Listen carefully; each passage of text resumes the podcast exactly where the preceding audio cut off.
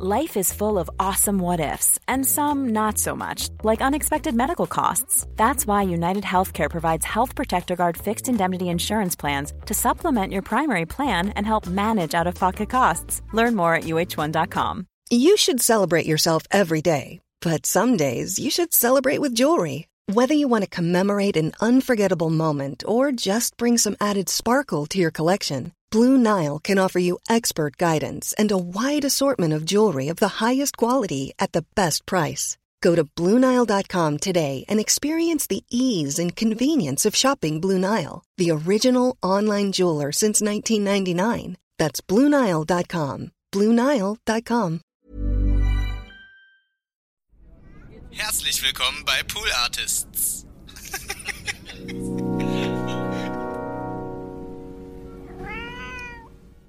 Also das ist ja eigentlich, also das macht mir auch total Spaß. Und das sehe ich eigentlich auch so als meine Aufgabe als, ja. als Botschafter. Also eigentlich, weißt du, ich musste jetzt nicht, das nicht bis ins Detail politisch kapieren, wie, ja. wie so ein paar wirkliche Cracks bei Oxfam, die wirklich, also unfassbar, was, was die für ein Wissen haben und äh, die das auseinanderlegen und ihre Studien machen und so weiter. Total geil. Kann ich nicht, also bin ich viel zu dumm für. Ich bin nur Koch. So ich bin hier nur der Koch. ja, genau. Aber, aber ich kann das, äh, so wie ich es verstehe, zumindest irgendwie weiter, äh, weitererzählen. Eins, zwei, eins, zwei, drei, vier. Die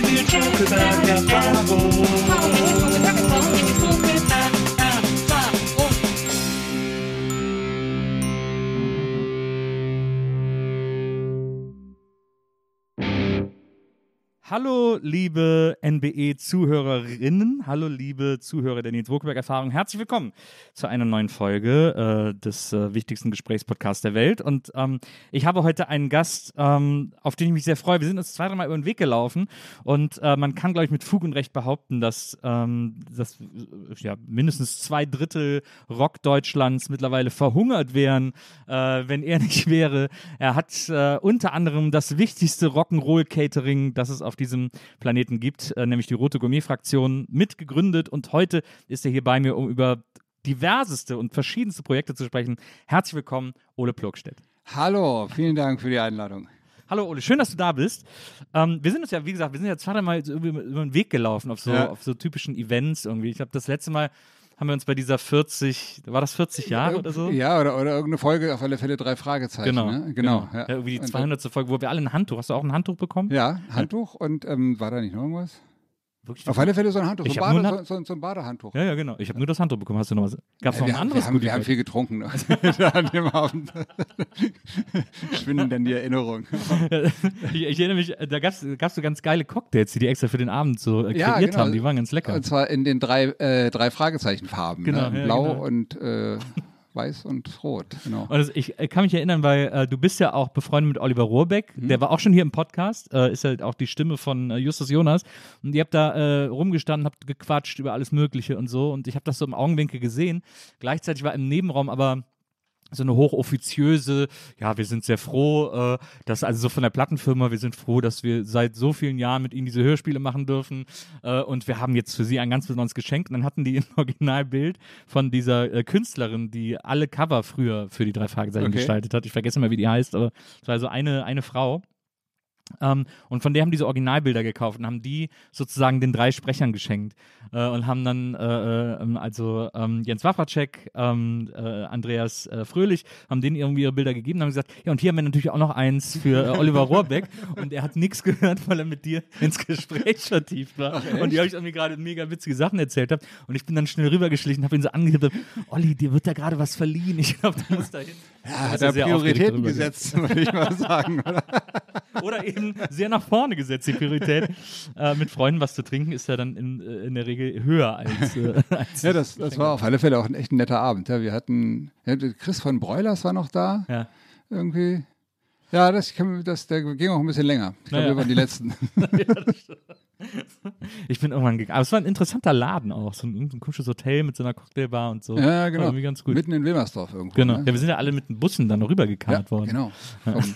Vom RBB. Richtig, also wirklich High-Class-Organisation. Äh, äh so ist das. Wir, wir beide tummeln uns mittlerweile auf den Society-Events. Oh, ähm. Schrecklich. ja, aber das sind ja die coolen Society-Events. Das sind nämlich die, wo du die coolen Leute triffst. Also ich finde zum Beispiel auch, also was ich Was ich auch klasse fand, war immer so die 1 Live Krone irgendwie. Ja. Also gibt's ja jetzt auch äh, Corona-bedingt nicht mehr, aber Ja. da hat man halt auch wieder die ganzen Leute getroffen, mit denen du irgendwie sonst auch privat und beruflich zu tun hast. Ja. Das hat dann echt Spaß gemacht. So, aber Ja, das ist super. Also ich meine, so Branchentreffen sind ja sowieso immer sehr schön, wenn man sich irgendwie kennt und dann irgendwie gemeinsam lustigen Abend ja, verbringen wenn man kann. nicht arbeiten muss oder wenn man, wenn man dann nicht irgendwie was Wichtiges machen muss. Das stimmt. Hast du bei, äh, hast du bei der Krone äh, gecatert oder warst du da? nee, nee, nee, da bin ich aber nur als, äh, als, als ganz stumpfer als Gast? Partygast, ganz ja. genau. Ja, sehr gut. Dann, äh, dann macht's Spaß. genau. Ähm, Ich könnte jetzt ja gleich mal an, ansetzen, oder? Weil du Ja. ja Oliver Rohrbeck gesagt hast, Ja. weil nämlich ähm, ich mit ihm ja auch ein kleines Format gemacht habe. Ich weiß gar nicht. Ja, das war, das war nämlich echt total spannend. Also ich finde das auch äh, schade, irgendwie, dass das nicht jetzt weitergehen kann. Das hat natürlich auch mit, mit Corona zu tun, weil das natürlich vor Publikum stattgefunden hat. Und zwar auch so eine Art äh, Hörformat. Auf FIO äh, wird das angeboten, wo wo wir quasi uns die Prima Vista-Lesung von Oliver zum Vorbild genommen haben. Also er kriegt Texte, die er, wo er nicht weiß, was er da liest und Ja. muss das halt vortragen, was immer oft sehr, sehr lustig ist. Ähm, und äh, ich dachte, komm, dann lass das doch zusammen machen, dann kriege ich Lebensmittel, wo ich nicht, die ich vorher nicht weiß. und dann muss ich ja was kochen. Und so haben wir dann so eine kleine Küche aufgebaut. Und ähm, dann äh, kamen Gäste aus dem Publikum, mussten aus so einem Marktstand uns die, mir die Lebensmittel geben. Ja. Und der eine Gast, das war dann immer der, ähm, wie heißt der nochmal, der äh, äh, Detlef Bierstedt, der Ja. den George Clooney spricht. Ja. Der hat dann irgendwie ein Stück Rinderfilet mitgebracht und dann durfte ich dann da durfte ich daraus was kochen. Und das war das war echt ein total unterhaltsames Format. Vor allem weil du denkst ja irgendwie so na ob das funktioniert kochen nur hören obwohl Ja. du es live machst. Aber das war so witzig weil ich habe dann du hast dann irgendwie zwischendurch immer so den Schneebesen gehört der dann in der Schüssel angeklackert ist. Und ähm, dann kam Oliver zu mir und hat mir sogar erzählt, was ich da so mache. Und wir haben uns unterhalten. Und dann habe ich gesagt, ja, dann habe ich hier die Masse für die Malfatti. Und ähm, habe ich die eigentlich schon gesalzen. Und das gesamte Publikum ja, wie aus einer Stimme. Das heißt, sie haben die ganze Zeit Oliver zugehört und mir zugeguckt. Das war total cool. Ja, das ist, also ich finde also quasi Prima Vista Kochen hast du dann. Äh, Das war prima äh, Vista Kochen, ja genau. Das war, also wir haben es genannt Konjunktiv Kochen, äh, Texte in Blindverkostung und Texte in Blindverkostung sozusagen. Ich, äh, da habe ich schon gelesen von diesem Fire-Podcast und ich glaube, es ein, also ein, ein minimales Problem könnte dieser etwas komplizierte Titel gewesen sein. Ich, ich, ich konnte mir nicht merken. Konjunktiv kochen und Blindverkostung. Also eigentlich sollte es, also ich habe mir auch so Konju Kochen im Konjunktiv ausgedacht, was dann irgendwie un- Konjunktiv Kochen gemacht. Und äh, Ko Kochen in, im Konjunktiv finde ich eigentlich so, ich würde es machen, wenn ich hätte. So, Ja. weißt du, oder Ja, wenn, verstehe. wenn, wenn ich das jetzt hätte, würde ich das machen. So kam eigentlich so der Gedanke. So. Und vielleicht ist es auch das, aber irgendwie muss ich auch sagen, ist das sehr, ist das sehr wenig beworben worden. Vielleicht Ja. ist das auch ein Ding. Ja, das ist ja ohne, ist ne, ja nicht das wirbt, der stirbt. So. Äh, wenn wir sowieso schon mal bei äh, Hörformaten sind, von denen du ein Teil bist, äh, können wir ja auch äh, direkt am Anfang mal äh, über eines der Projekte sprechen, wegen dem du unter anderem hier bist, sozusagen. Ähm, und zwar äh, kommst du in einer Folge vor eines, äh, eines einer Hörspielreihe äh, in der aktuellen Folge, die ich extrem liebe. Und zwar die Punkies. Es gibt eine Hörspielreihe, die heißt die Punkies. Ich habe, äh, ich, ich kann mich durch nichts rechtfertigen. Ich habe kein Kind im hörspielfähigen Alter mehr, aber ähm, ich höre die wahnsinnig gerne zum Einschlafen. Es ist wirklich, wenn man sie, wenn man in meiner Spotify-Liste die Punkies äh, findet, dann äh, war tatsächlich ich derjenige, der das gehört hat. Kurze Erklärung: Die Punkies ist so eine Hörspielreihe, gibt es, weiß nicht, drei, vier Jahre oder so. 2016, glaube ich. Ah ja, vier Jahre, fünf Jahre sogar schon, wow. Und äh, da geht es um eine junge Band, also so Jugendliche, die eine Band haben und äh, was die, und die erleben halt Abenteuer mit dieser Ja. Band. Dadurch sind dann in jeder Folge immer so ein, zwei Originalsongs, die quasi extra für die Folge auch äh, äh, gespielt Geschrieben und werden, aufgenommen ja. und geschrieben wurden und so. Und äh, die sind halt eine Rock-Punk-Band und die erleben so allerhand Abenteuer. Und das äh, Witzige oder das Interessante daran ist, ähm, was die unter, was unter anderem auch die Stimmung dieser Hörspiele für mich so besonders macht, ist, dass die äh, in der realen Welt angesiedelt sind. Also äh, da kommen Leute vorbei, die es gibt und das spielt alles in Hamburg an Schauplätzen, Ja. die es gibt äh, und an Locations, die es gibt und so weiter und so fort. Und das macht, das kennt man irgendwie nicht so von, von äh, den meisten Hörspielen. Es gibt halt immer welche, die in die dann mal einen bekannten Stadtnamen haben, aber da werden dann keine. Gibt es Rocky Beach eigentlich? Weiß nee, mal also- den, also Bogen gibt- zu den drei Fragezeichen zu spannen, das ist, wer ja, weiß. das ist ja eine sehr, sehr, sehr große äh, Diskussion, habe ich mal festgestellt, in der Drei-Fragezeichen-Community. Ähm, weil alle sagen, es gibt so einen Ort in der Ecke, der vielleicht das Vorbild für Rocky Beach Okay. gewesen sein könnte. Aber es ist, äh, da wird sehr viel spekuliert. Aber ähm, ja, also es ist, und das, das macht die Punkies irgendwie sehr interessant und dass sie tatsächlich ich, also ich finde, es hat eine sehr interessante Dynamik, weil mhm. Ähm, es gibt auch so eine Gegnerband, gegen die die immer spielen, sozusagen. Die Crash Kids, genau. genau ich kenne mich ja jetzt auch voll aus, weil ich musste ja mitspielen. ich musste mich auseinandersetzen damit. Nee, aber ich finde das tatsächlich klasse und ich habe auch festgestellt, dass so ganz viele Leute, also ganz besonders Leute, die mit der Musikszene zu tun haben, dass die durch ihre Kinder oh, du sprichst beim Punkies mit, das ist ja Wahnsinn. die sind total durchgedreht. So, das hat aber echt Spaß gemacht. Also was ich ein bisschen schade fand, ist, dass halt auch wieder ähm, solchen bedingt irgendwie ich da niemanden, also ich war allein im Studio, ich ja. habe die gar nicht kennengelernt oder ich hätte gerne halt mit denen äh, gemeinsam gesprochen oder ja. auch den Song, den wir da geschrieben haben, gerne gemeinsam mit denen eingesungen. Ich glaube, das, das wäre schon toll gewesen, aber ist nun mal so und dafür ist es aber eigentlich ganz, ganz cool geworden. Und ähm, das war halt, ist halt ist halt geil, weißt du, du bist so Koch irgendwie und auf einmal kriegst du eine Anfrage für so ein Hörspiel irgendwie. Voll cool. Also ich weiß nicht, ob ich gut bin, aber das dürfen die anderen entscheiden. Aber ähm, äh, dann war es ja auch so, dass, dass ich dann in dieser Geschichte jetzt auch noch irgendwie in, einen, einen Song mitbringe, den die Punkies interpretieren sollen, ne? ja. interpretieren sollen, den ich mit denen, den ich mit denen singen soll. Und ähm, da gibt es den, den Arne Vogler, das ist ein äh, Musiker, der die äh, Songs für die Punkies schreibt. Ganz mhm. geiler Typ. Also ich habe ganz lange mit dem telefoniert und so. Er hat halt irgendwie immer so ein, so ein Gerüst irgendwie rübergeschickt, irgendwie, wie dieser Song so sich äh, anfühlen könnte. So, da ging es um Good Food, um gesundes Essen und denn ähm, hatte ich dann auf alle Fälle eine Idee von dem Song und ich glaube, ich kann ich kann Song schreiben. Ich bin ja Koch, ne? ich kann so Gerichte kreieren, aber ich, so einen Song schreiben ist total schwierig. Sei denn, ich habe jetzt irgendwie so eine Vorlage. Also ich hatte ja quasi ein Refrain und auch so eine Strophe so als Vorlage und darauf konnte ich jetzt einen Text machen und ja, habe ich mir gedacht, irgendwie, nee, also nur gesundes Essen, das ist mir irgendwie zu, ja, Kinder wollen immer gesunde, sollen ja. immer gesundes Essen haben, das war mir irgendwie zu, zu wenig, so. Und dachte, ein gesundes Essen ist ja eigentlich auch erst dann gesundes Essen, wenn es auch für die Leute, die es anbaut, gesund ist, wenn es für die Tiere gesund ist, wenn es für die Umwelt gesund ist. Und ähm, deswegen habe ich den, habe ich da halt den Text so ein bisschen in diese Richtung geschrieben. So. Ja. Und das ist mir so, so geniale Reime eingefallen. Also den finde ich wirklich gut. Das lobe ich mich ja selber, aber den finde ich wirklich gut. Sag es der Regierungsverwaltung, wir wollen keine Massentierhaltung. Das finde ich, find ich klasse. Und wenn das dann in den Kinderzimmern gespielt wird, finde ich das schon irgendwie ganz cool. Und es hat halt auch diesen, diesen Bezug zu, zu Oxfam, ne? weil ich ja, ja. auch ähm, schneiden wir das nächste Thema schon wieder an, weil ich ja schon mit Oxfam äh, in Ecuador war und mich da halt auch für die für die Menschenrechte beziehungsweise auch für den fairen Handel einsetze. Ne? So da äh, habe ich ja echt so krasse Sachen erlebt, dass da wirklich so die, habe die ich auch gesehen, die Flieger, die sind auch über mich rüber geflogen, kurz bevor sie dann wieder abgeschüttet haben, ihre Pestizide ja. auf die Bananenfelder. Und äh, es ist halt nicht so, wie es eigentlich sein müsste, dass die ähm, äh, ArbeiterInnen da äh, von dem Feld runter müssen, sondern, also die müssten eigentlich runter, mhm. dürften dann irgendwie, glaube ich, einen halben oder einen ganzen Tag nach einer Besprühung äh, dieses Feld nicht mehr betreten. Ähm, da sie aber auch so ein Akkord Akkord arbeiten und irgendwie natürlich, äh, wird, das wird halt völlig umgangen und die werden dann halt damit äh, berieselt. Ne? Also teilweise Ach, essen sie auch, haben, dann landet das voll auf deren Wirklich? Essen drauf. Ja, das ist echt ganz, ganz krass. Und äh, die haben, also ich habe die Leute gesehen und mich mit denen unterhalten, die haben wirklich so scheckige Flecken auf den Armen und, und, und zittern so und erzählen ja. auch von, und äh, vor allem haben sie ganz viel Fehlgeburten und kriegen halt auch behinderte Kinder, bringen sie mhm. zur Welt. Und es war ja, Heinemann hat eine Schule besucht inmitten von Bananenfeldern. Das war echt nur ein Beispiel. Also das ist tatsächlich flächendeckend in Ecuador. Mhm.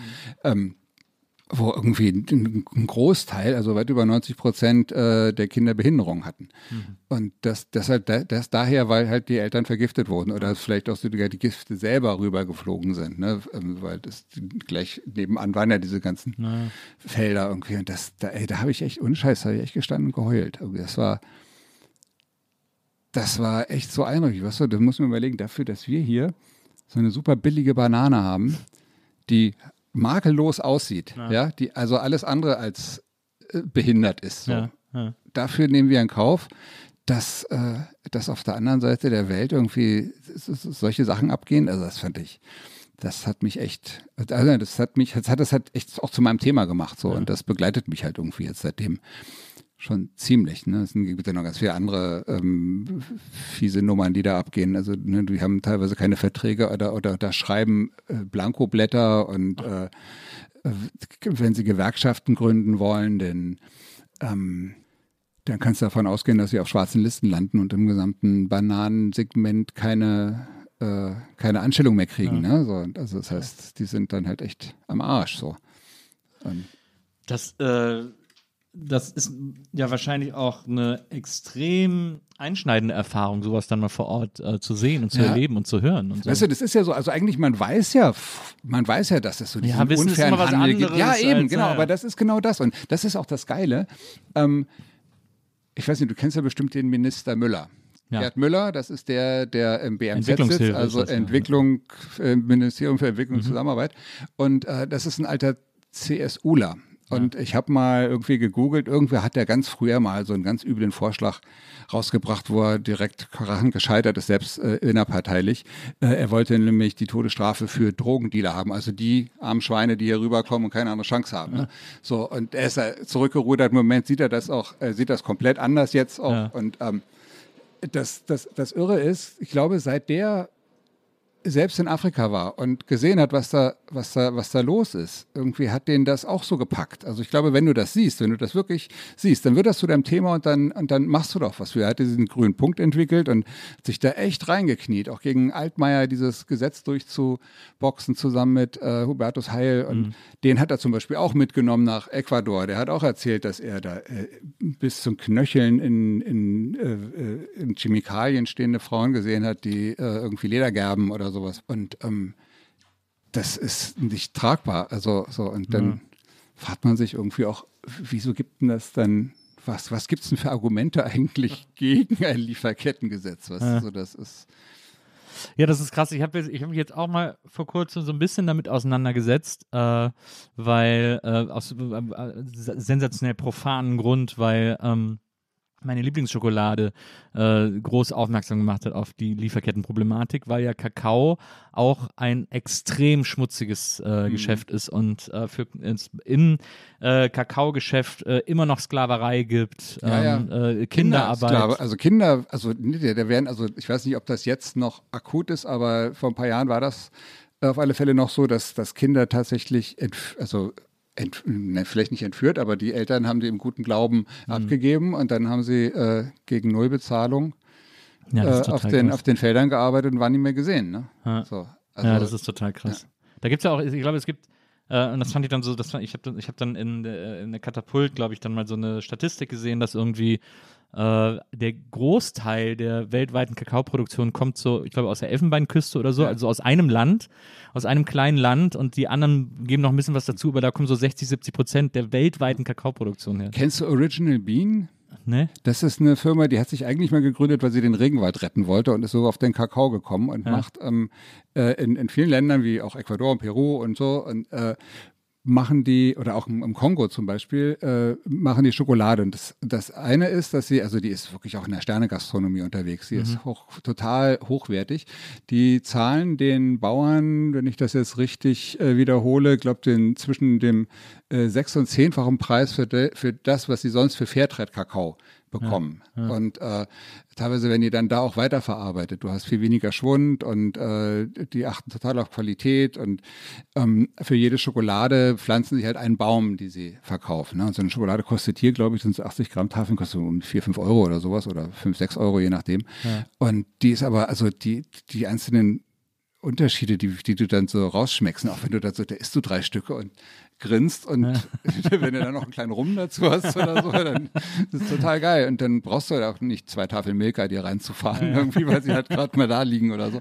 Und äh, das, das ist wirklich, und die haben zum Beispiel auch erzählt, also das beeindruckendste fand ich deren Projekt im Kongo, und zwar ein, ein Frauenprojekt, wo wirklich nur Frauen diese Schokolade machen. Und da hat man ja auch das Problem der Genitalverstümmelung, ne? dass aus, äh, damit die äh, Kinder äh, oder die, die Mädchen in der Gesellschaft anerkannt werden und auch einen Mann finden können, ähm, äh, fühlen sich die Mütter äh, gezwungen, ihre Kinder genital verstümmeln zu lassen. Und jetzt die, die da arbeiten, da gibt es jetzt schon diese Stimmen, die sagen, hey, wir haben ja eine Perspektive, wir können ja selber für uns sorgen, wir, wir müssen das nicht mehr machen. Weißt du, und das ist, und die gibt es, glaube ich, erst seit acht oder zehn oder Jahren oder irgendwie so, ich weiß nicht, also so alt ist Original Bean noch nicht. Ne?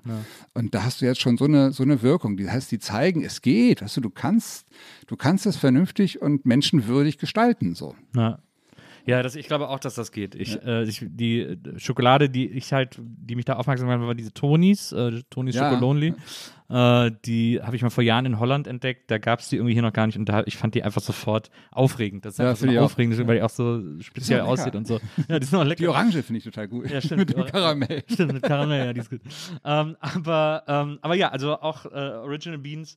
Ähm, da ist ja ein bisschen Bewegung drin in diesem, mhm. in dieser, in dieser Idee, dass man, ähm, wenn man wirtschaftet, äh, und wir sind nun mal darauf angewiesen, zu importieren und zu exportieren, ähm, dass man da nachhaltiger ist, als man das bisher war. Und auch, äh, und es geht ja nicht nur um einen Raubbau an der Natur, der ist uns, glaube ich, der ist, glaube ich, sehr bewusst mittlerweile und sehr mhm. bewusst auch verankert durch diverse Dinge in den letzten Jahrzehnten, also zum Beispiel durch diese ganze Ozonschicht-Sache, da haben die Leute, glaube ich, schon eher so ein Bewusstsein dafür entwickelt. Aber es ist mhm. noch kein richtiges Bewusstsein dafür angekommen, dass für die Ausbeutung von, von Bauern und Arbeitern. Ja, also Bewusstsein schon, also was weißt du, das eigentlich zeigt ja auch diese, diese, diese Corona-Krise irgendwie. Die, das Bewusstsein ist ja noch nicht mal da, wenn die Infektionen vor der Tür stehen und die Krankenhäuser voll sind. Also weißt du, so bei der Klima, beim Klima ist es fast genauso. Also klar ja. gibt es Bewegung und auch die, ich glaube, finde auch, dass, dass ganz viele von der jungen Generation da echt Power gibt ja, irgendwie. Das finde ich echt klasse. Ähm, aber was ich aber glaube, also ich finde, das hängt alles zusammen. Also mhm. das, ich, mir wird das immer wieder bewusst, dass so diese ganzen Themen zusammenhängen, wie zum Beispiel also mir ist zum Beispiel aufgefallen, dass in Ecuador oder auch als ich mal in Rumänien war, dass da super wunderschöne Gegenden und dann liegt da der Plastikmüll rum und irgendwie in so kleinen Bächen, da fliegen, schwimmen wirklich die Müllsäcke an dir vorbei und so. Und ähm, irgendwie, glaube ich, in dem Moment, glaube ich, wenn es einem Menschen gut geht und er nicht permanent Existenzängste hat, wie er seine Familie durchkriegt, dann hat er auch ein Kopf für, für was weiteres, also ja. für die Umwelt, weißt du? Ja. Und ähm, das, deswegen finde ich, hängt das alles zusammen. Das heißt, wenn wir was für die Menschen tun, für die, für die, für Menschenrechte tun, dann tun wir auch was für die Umwelt, dann tun wir auch was gegen die Überbevölkerung. Denn das ist ja auch erwiesen, dass wenn, wenn es den Leuten schlecht geht, kriegen sie mehr Kinder, weil sie sich absichern wollen. Mhm. So. Und das ist auch erwiesen, wenn es den Leuten gut geht, dann haben sie das auch gar nicht mehr so nötig. Ja. Und ähm, so, weiß ich nicht. Und deswegen, finde ich, muss man das alles echt ganzheitlich betrachten. So. Ja. Also. Ja, das glaube ich auch. Also zum Beispiel, ich finde, man kann das auch hier, äh, weil ich es auch in ein paar Interviews von dir gelesen habe, ähm, dass du sagst, äh, es reicht jetzt auch nicht nur irgendwie in den Biomarkt zu gehen, mhm. sondern es gibt, es gibt einen größeren Ansatz, den man verfolgen muss. Aber äh, trotz alledem ist das ja immer noch, ist das ja immer noch ein klassistisches Problem, weil ja. viele ja, ja, Leute sich das gar nicht leisten Eben, können. Und das, das ist das Ding, also wo du sagst, also klar, das reicht nicht in den Biomarkt zu gehen, aber das, das Ding ist ja, also ich finde, wer sich das leisten kann, ne, der finde ich, sollte das auch tun, um mhm. einfach äh, zu, damit zu zeigen, dass er das war. Aber jetzt ist eine, eine Mutter mit äh, drei äh, äh, drei äh, Euro-Jobs und zwei Kindern alleinerziehend irgendwie, die nicht weiß, wie sie ihre Miete bezahlen soll. Ja. Wie soll die denn bitte, die, weißt du, die, die ist beschnitten darin, sich ethisch, moralisch korrekt, korrekt ernähren Absolut. zu können.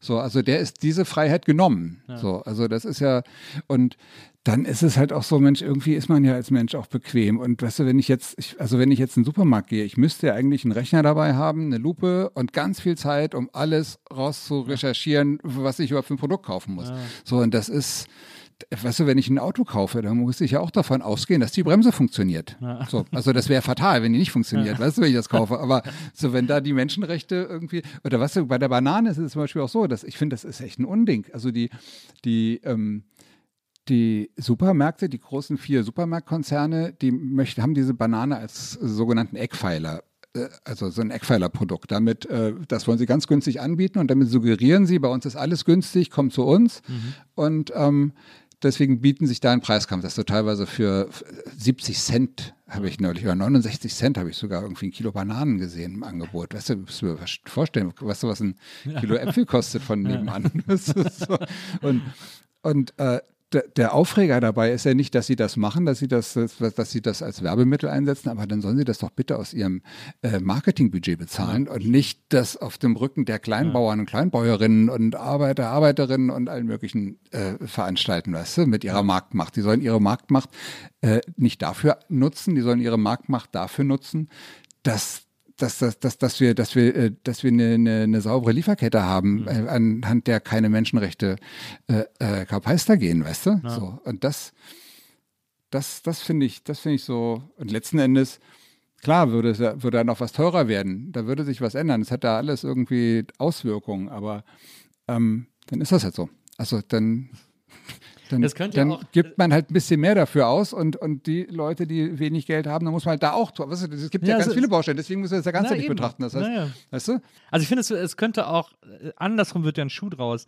Äh, Die, die Problematik oder das Kritisierende wäre nicht, wenn Nahrungsmittel teurer würden und das kosten würden, was sie kosten müssen, damit quasi Hm. alle in der Kette gerecht belohnt werden, sondern äh, ich sehe das Problem eher in, auf, am anderen Ende der Skala, dass heutzutage zum Beispiel die Leute irgendwie zwei Drittel ihres Gehalts für Miete zahlen. Das Ja. war in den 80ern auch noch nicht Wahnsinn, so. ja. Da haben die Leute irgendwie, da haben die ein Drittel war die Miete Ja. und der Rest war für Familie und Essen und alles. Und da war Essen was Besonderes, war auch, da wurde viel Scheiße gegessen in den 80ern, also machen wir uns nichts vor, aber da war dann irgendwie so einmal in der Woche Fleisch und so weiter und so fort. Und man, und man hatte aber irgendwie so zwei Drittel seines Gehalts noch zum Leben übrig. Und heute ist, wenn du Glück hast, hast du ein Drittel übrig und zahlst nur für Miete, nur damit du da genau. wohnen darfst, wo du wohnst. Das ist, da geht's schon los. Das finde ich so völlig Das ist absurd. absurd, oder? Ja. Total, ja. Nein, es ist ja auch, wir, wir gehen ja auch in die, also die meisten Leute, sag mal ganz ehrlich, also wenn du jetzt dir Biogemüse kaufst, Mhm. ne, dann kaufst du das Biogemüse ja, weil du sagst irgendwie, nee, ich will mich ja nicht vergiften und auch meine Kinder sollen nicht vergiftet werden und so. Ja, ist auch alles richtig. So, aber ich glaube, dass das ein ganz, ganz geringer Schaden ist. So, also ich glaube nicht, dass man deswegen einen Tag früher stirbt, wenn man jetzt eine Paprika oder eine Banane isst, die, äh, äh, die gespritzt ist oder so. Aber die Leute, die dann damit zu tun haben oder die Umwelt, das heißt, den Preis dafür zahlt halt jemand ganz anderes. Ne? Das heißt, äh, es ist, es werden bei, äh, bei, bei weiterverarbeiteten Produkten, ne, da ist jedes, äh, jeder Zusatzstoff deklariert. Aber jetzt bei Gemüse zum Beispiel oder auch bei, bei, bei äh, Fairtrade-Produkten, da steht nicht drauf, Achtung, Sie äh, verletzen hier mit Menschenrechte oder Achtung, hier sind ganz viele Gifte dran, sondern das Label ist auf den Sachen drauf, die, die halt äh, hoffentlich zumindest äh, nicht vergiftet sind und äh, die Menschenrechte einhalten. Und damit haben wir uns, also wir haben uns ja damit schon abgefunden, dass das das Normale ist. Ne? Und das finde ich so irre. Deswegen müsste eigentlich jedes Mal, wenn man sich irgendwie über, ach, wir haben schon wieder so viele neue Fairtrade-Produkte in unserer Stadt, wenn man sich darüber freut, kann man sich auch darüber freuen, aber ich finde, es müsste immer eigentlich ein Aufschrei damit einhergehen, dass das überhaupt notwendig ist. Weißt du, dass dieses Bio und äh, Fairtrade, dass dieses Tool, das muss eigentlich ganz schnell überflüssig werden. So, Ja. finde ich. Das müsste die Norm sein, absolut. Das, äh, das sehe ich genauso auch. Ich meine, auch dieser, äh, gerade Fairtrade als Label und so, das hat auch, also muss ich ehrlicherweise gestehen, auch, also ist, im Grunde genommen muss die Industrie die Dinge ändern, Hm. weil die äh, uns alles so convenient macht, dass äh, wir sozusagen da auch immer wieder drauf reinfallen und immer wieder äh, den Weg des geringsten Widerstands im Hm. Ja, klar. Einkauf und so weiter gehen. Ja, aber das muss die Politik halt auch, äh, die muss auch die, die, die Voraussetzungen dafür schaffen, absolut. weißt du, weil sonst haben sie ja wieder diesen Wettbewerbs, äh, äh, die Wettbewerbsungleichheit und du, also, ne, Ja, es muss halt ein geiler Wettbewerbsvorteil sein, fair Ja. zu produzieren. Ja, sozusagen. genau. Ja. Ja. Ja, im Prinzip schon, genau, das, das muss es eigentlich sein. Und also insofern finde ich, können wir jetzt als Bürger, auch wenn wir uns nicht leisten können, irgendwie ständig im Biomarkt oder Bioprodukte einzukaufen, ähm, können wir auf alle Fälle uns politisch dagegen auflehnen. Ich finde, das ist total wichtig, weißt du, dass das parallel dazu passiert. So. Und, ähm, weißt du, es ist halt auch nicht, nicht einzusehen, dass, dass dem Endverbraucher ähm, auferlegt wird, ja, wenn du dich äh, äh, ethisch, moralisch korrekt ernähren willst, dann musst du halt ein bisschen tiefer in die Tasche greifen, Mhm. weil wenn du das nicht machst, dann denkt die Industrie ja irgendwie, ihr wollt das so, das ist ja auch Ja, ja. deren Argument. Ja, Aber es wird nicht der Industrie irgendwie zugemutet, dass sie vielleicht von ihren paar Milliarden Ja, ja. ein bisschen weniger, ist ja gar nicht viel, ein bisschen weniger einfahren, weißt du? Äh, Der Gerd Müller hat das auch an, an einer Jeans-Klage mal gesagt, es gibt eine Jeans, die kostet im Einkauf äh, 5 Euro, die ist nicht Fairtrade, dann gibt es eine im Einkauf, die äh, kostet 7 Euro. Und die ist aber Fairtrade. Das heißt, du musst ja jetzt nicht auf die 7 Euro deine Marge raufrechnen, du kannst ja auf die 5 Euro deine Marge raufrechnen plus 2 Euro.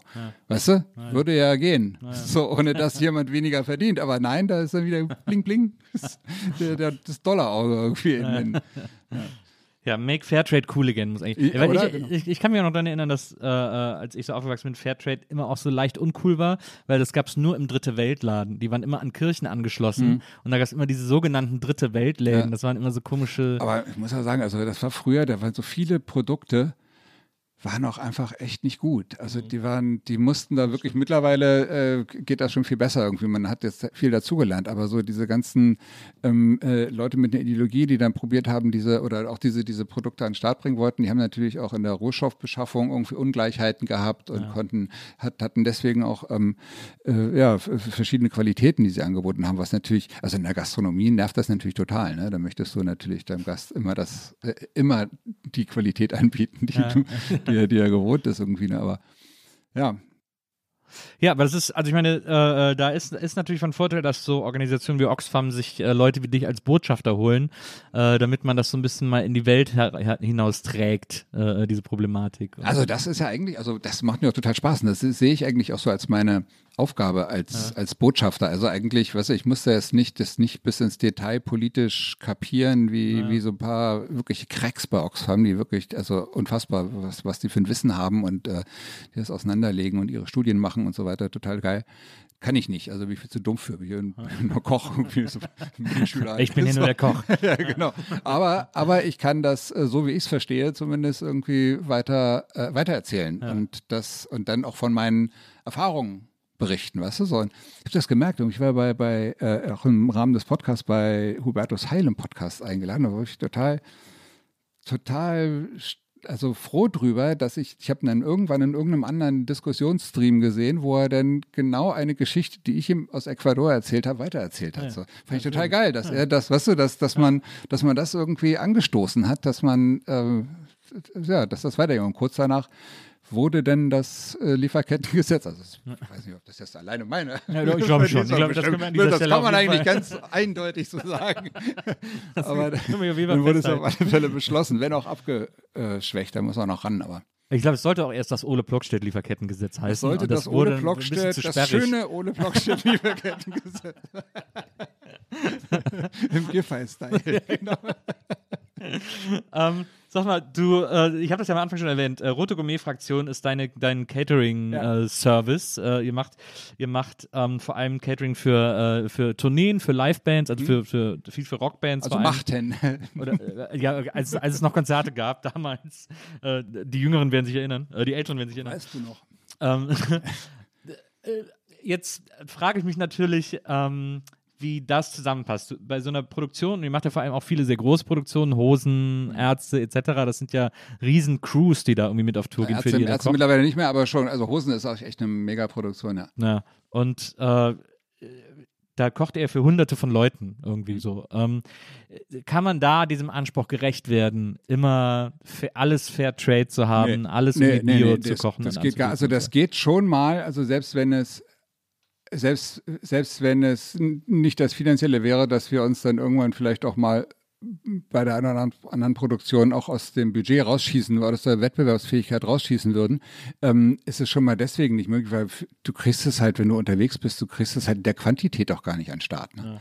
So, und dann hätte das auch wieder, also wir, was wir, wir haben es total gut raus, so zu produzieren, dass immer für alle alles da ist, immer die ganze Auswahl da ist und wir trotzdem nichts wegschmeißen. So, also wir schmeißen fast gar keine Lebensmittel weg. Also wenn da mal so ein kleiner Rest im, äh, vom, vom Lunch übrig ist, geht, dann, dann schon. Aber das sind, das ist wirklich total wenig. Also aus den ganzen Gemüseabschnitten gibt es Gemüsefond und so. Und da haben wir wirklich, und das lieben auch, auch, auch die Köche total, dass sie sagen, oh geil, wir haben ja so viele Reste und dann kann ich daraus, dann können wir das wieder daraus bauen und das da und dann entstehen wieder neue Gerichte und so. Also das, das schult auch die, Quali die, die Kreativität. Ne? Das ist eigentlich ganz geil.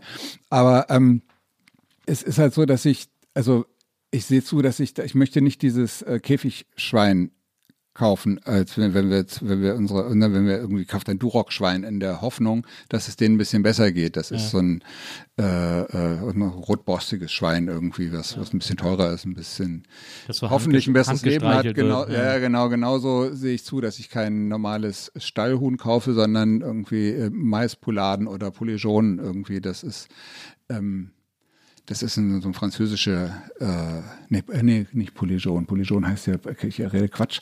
Ähm, äh, das heißt Label Rouge, so ja. heißt dieses französische Huhn, was einen höheren Standard hat, das konventionelle als bei uns das Biohuhn. Aber also da probieren wir das abzumildern. Aber bei den Schnitten, wenn ich dann aufschnitt in den Mengen, die ich da brauche, also wir probieren immer mehr Käse zu machen. Das, also man probiert da schon irgendwie was zu machen. Wir haben zum Beispiel auch Coca-Cola rausgeschmissen und äh, haben keine Nestle-Produkte mehr. Und ja dann äh, seit ein paar Touren haben wir es auch geschafft, diese kleinen Wasserflaschen, diese Plastikwasserflaschen, ja. die ja irgendwie mir immer als essentiell erschienen auf Touren abzuschaffen. Also oder überwiegend. Es gibt noch jeder, die eine oder andere Band, die sagt, gib mir mal 24 Flaschen für jede Show auf der ja. Bühne so. Das ist geiler mit Plastik, weil sonst Ne?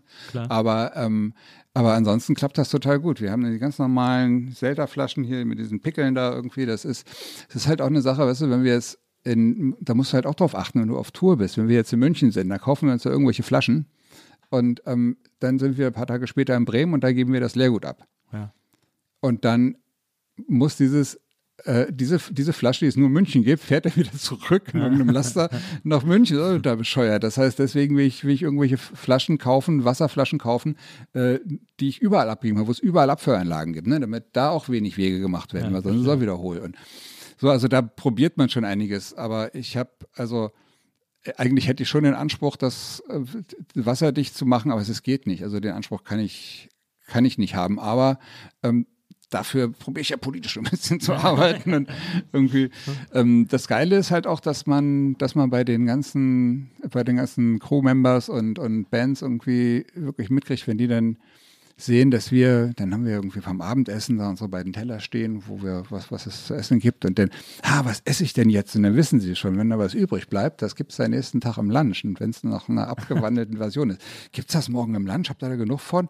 Ja, ja, oh, super, dann esse ich jetzt das, dann kann ich das dann morgen essen. Und die feiern das halt total, dass wir da so, äh, so, so, so mit umgehen. Ne? Es gibt ja. irgendwie halt so, mir hat mal ein Koch erzählt, der irgendwie mal bei irgendeinem englischen Caterer ausgeholfen hat irgendwie. Ähm, der, der, hat mich danach angerufen, hey Ole, was die an einem Tag wegschmeißen, schmeißen wir eine ganze Tour nicht weg. Und ja. da gehen dann die ganzen, ganzen Chevy-Einsätze irgendwie voll mit äh, Hack Meatballs und Tomato Sauce, was ja.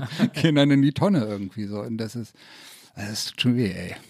Das ist ja eh krass, ne? Wie äh, so die Essensverschwendung. Ich hatte zuletzt war Sophia Hoffmann hier äh, im Podcast, die ja auch eine mhm. Köchin ist, die sich ah, ja, ja, ja. sehr engagiert für so eine Zero Waste Küche.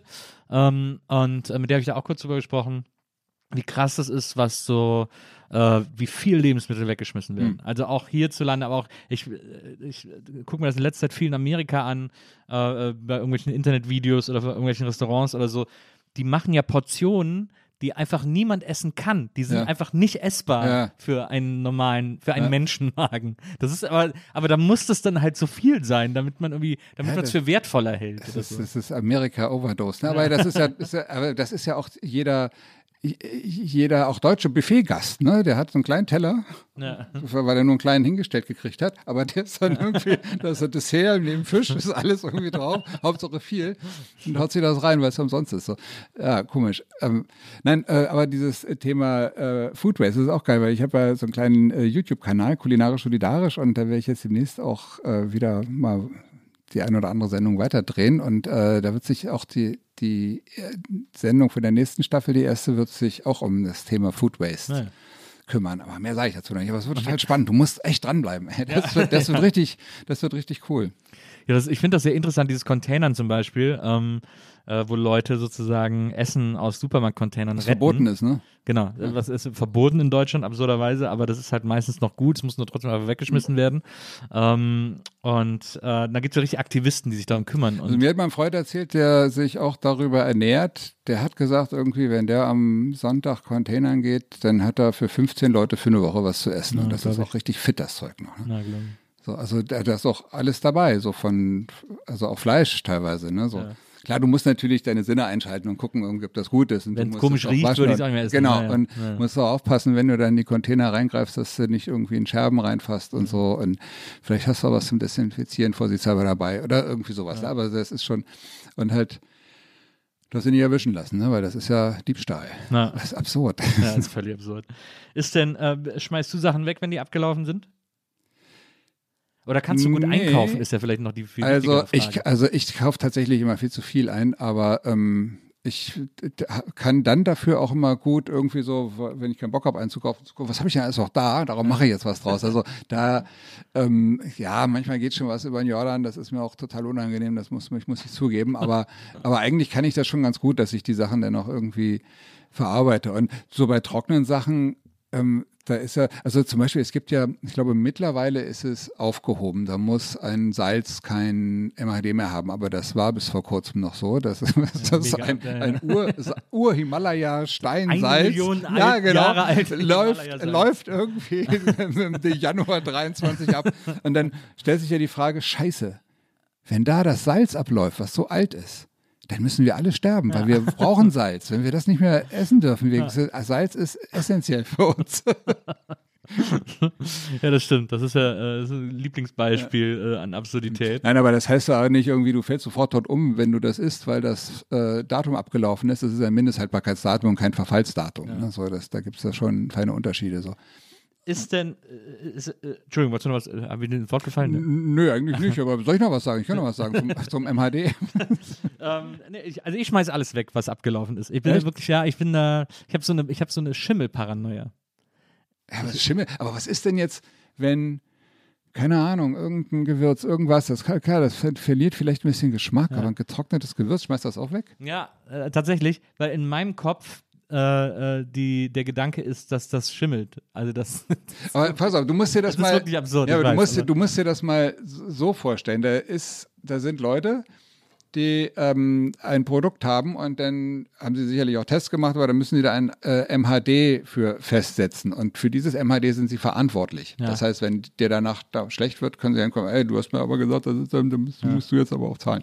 Und ähm, von daher, du kannst davon ausgehen, dass das auch nur irgendwelche Freaks sind, die irgendwie bloß keinen Stress haben wollen Ja. und lieber zusehen, dass sie, dass sie, dass sie das so gestalten, dass sie auf alle Fälle da nicht äh, für einen Arsch gekriegt werden können. ja, siehst du, das ist schon, da denke ich dann schon, äh, wenn sie das so gestalten, dass sie auf alle Fälle safe sind, dann heißt das ja, dass ich potenziell unsafe bin, wenn ich es danach ja, aber esse. es gibt auch Produkte, die ich glaube, ich glaube, länger als zehn Jahre darf, glaube ich, was gar nicht. Also ich weiß nicht, ob das jetzt stimmt, aber irgendwie, da gibt es auf alle Fälle, ist das, ist das schon eine gewisse Gesetzgebung, Ja. die da eingehalten werden muss. Aber ähm, andersrum, wieso, also du äh, vertrau doch einfach deinen Sinn. Also all Ja, das- dein Geruch, das äh, ich nie- das ich Aussehen. wahrscheinlich nie gelernt. Geschmack. Ja. aber das machst du ja sonst, also wenn du, mal eigentlich machst du es ja immer, auch wenn du irgendwo essen gehst und Ja. du, und das, wenn das komisch riecht, dann sagst du auch, nee, sorry, oder? Also, Ja, und ja. wenn es nicht komisch riecht, dann ist es. Ja.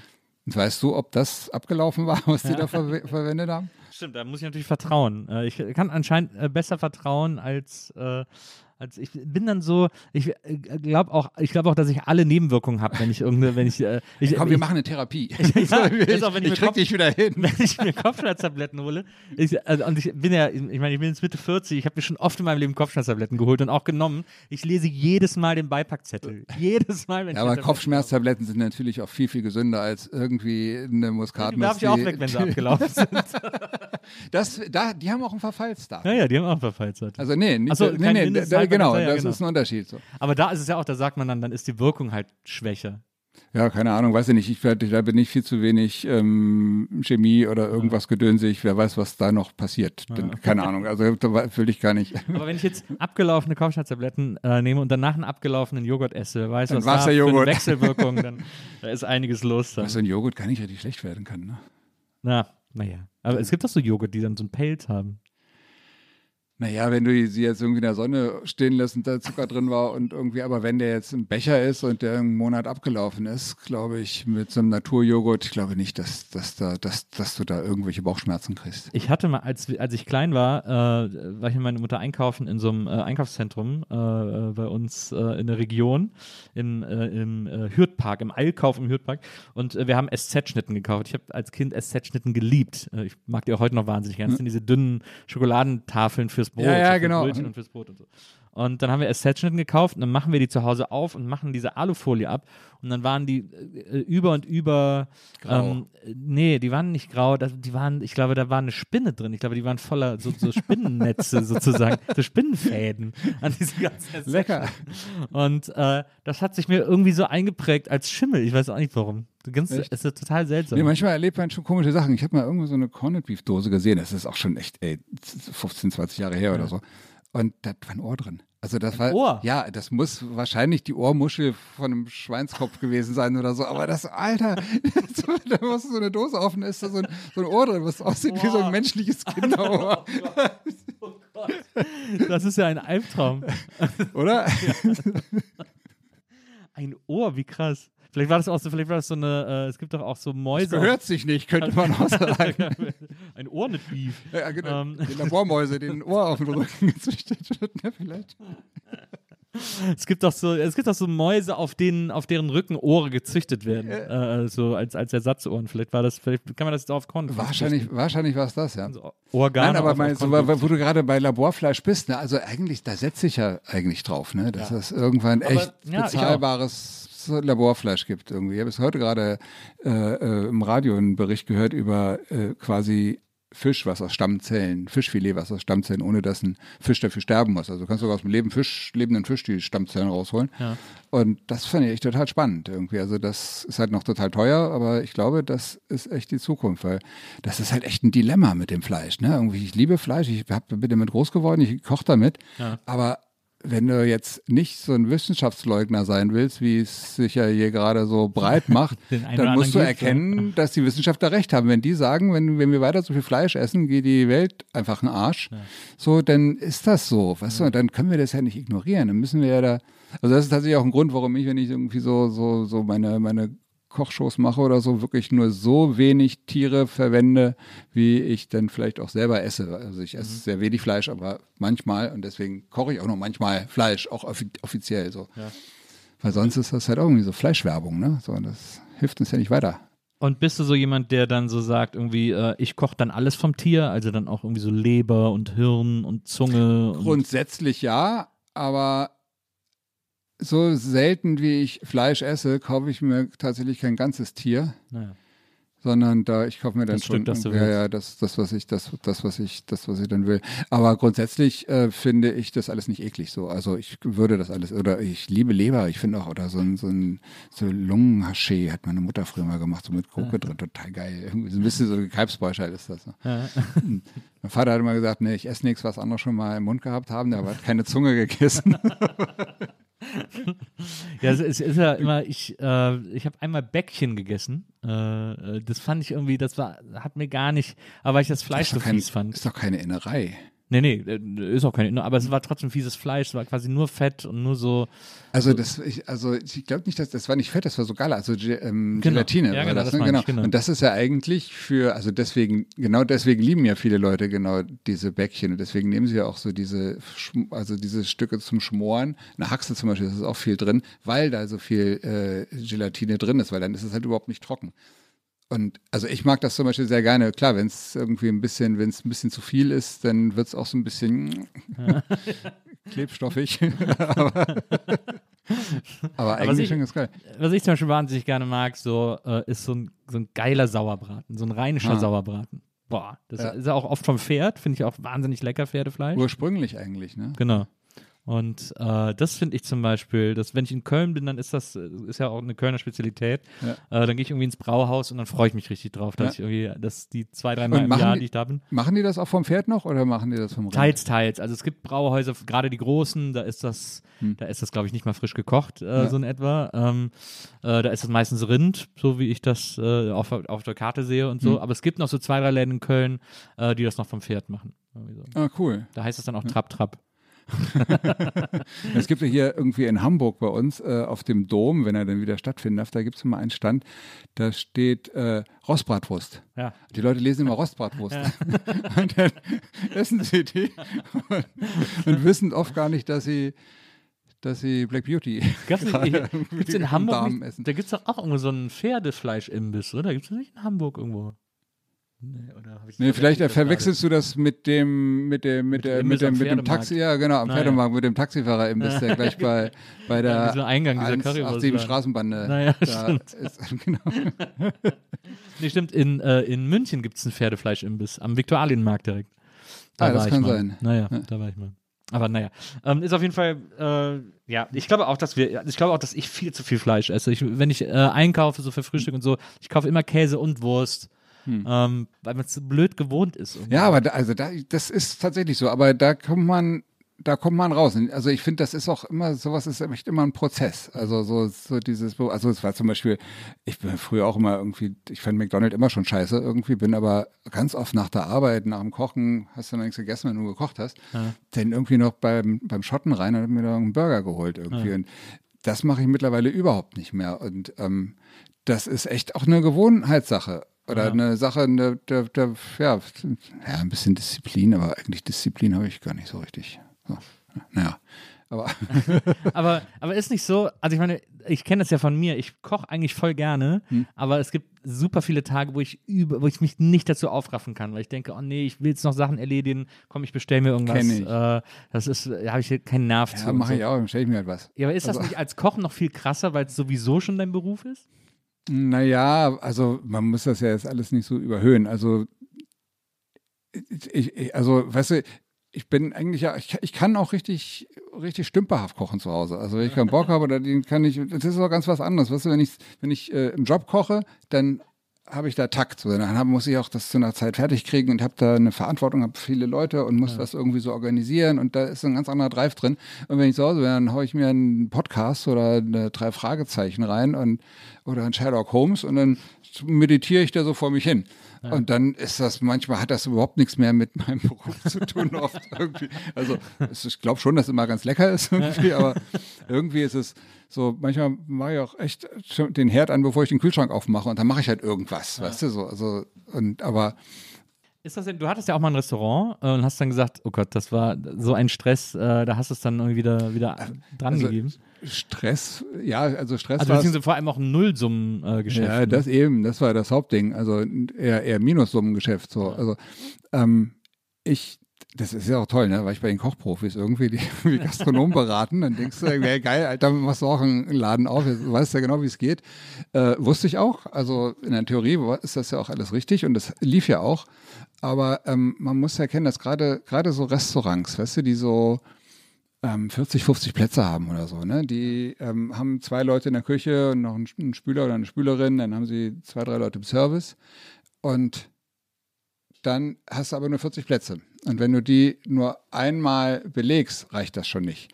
Du müsstest, und wenn du dann am, am Dienstag nur ein halbes Restaurant voll hast, dann tut das richtig weh. Ja. Also das ist richtig Geld, was dir fehlt. So, das heißt, ähm, es ist halt ein scheiß Rechenexempel und du traust dich dann auch nicht, die Preise zu nehmen, die du eigentlich nehmen müsstest, weil du dann als Wucherer giltst Ja. und so. Und das ist, das ist eigentlich ist die, ja, die Gastronomie war eigentlich vor Corona schon kaputt irgendwie. Und viele, viele haben halt, weißt du, gerade wenn jetzt, wenn jetzt irgendwie ein Gastro-Paar, die, die ersetzen vier Leute, arbeiten die ganze Zeit, fahren fast nie in Urlaub, äh, verdienen fast nichts und deswegen hält sich so ein Laden. Eigentlich ist es totale Selbstausbeute und man subventioniert eigentlich nur die Gäste damit. So. Und das, da hatte ich halt keinen Bock mehr drauf. Und weißt du, was ich für drei Kreuze mache, dass ich das vor dieser, vor dieser, vor dieser Pandemie irgendwie dran gegeben habe. Ja. Ja, das war hier, äh, hier äh, wird ja unter anderem auch äh, alles gesagt aufgenommen, dieser Zeit Online Podcast, äh, den, wo meine Frau immer die Aufnahme macht.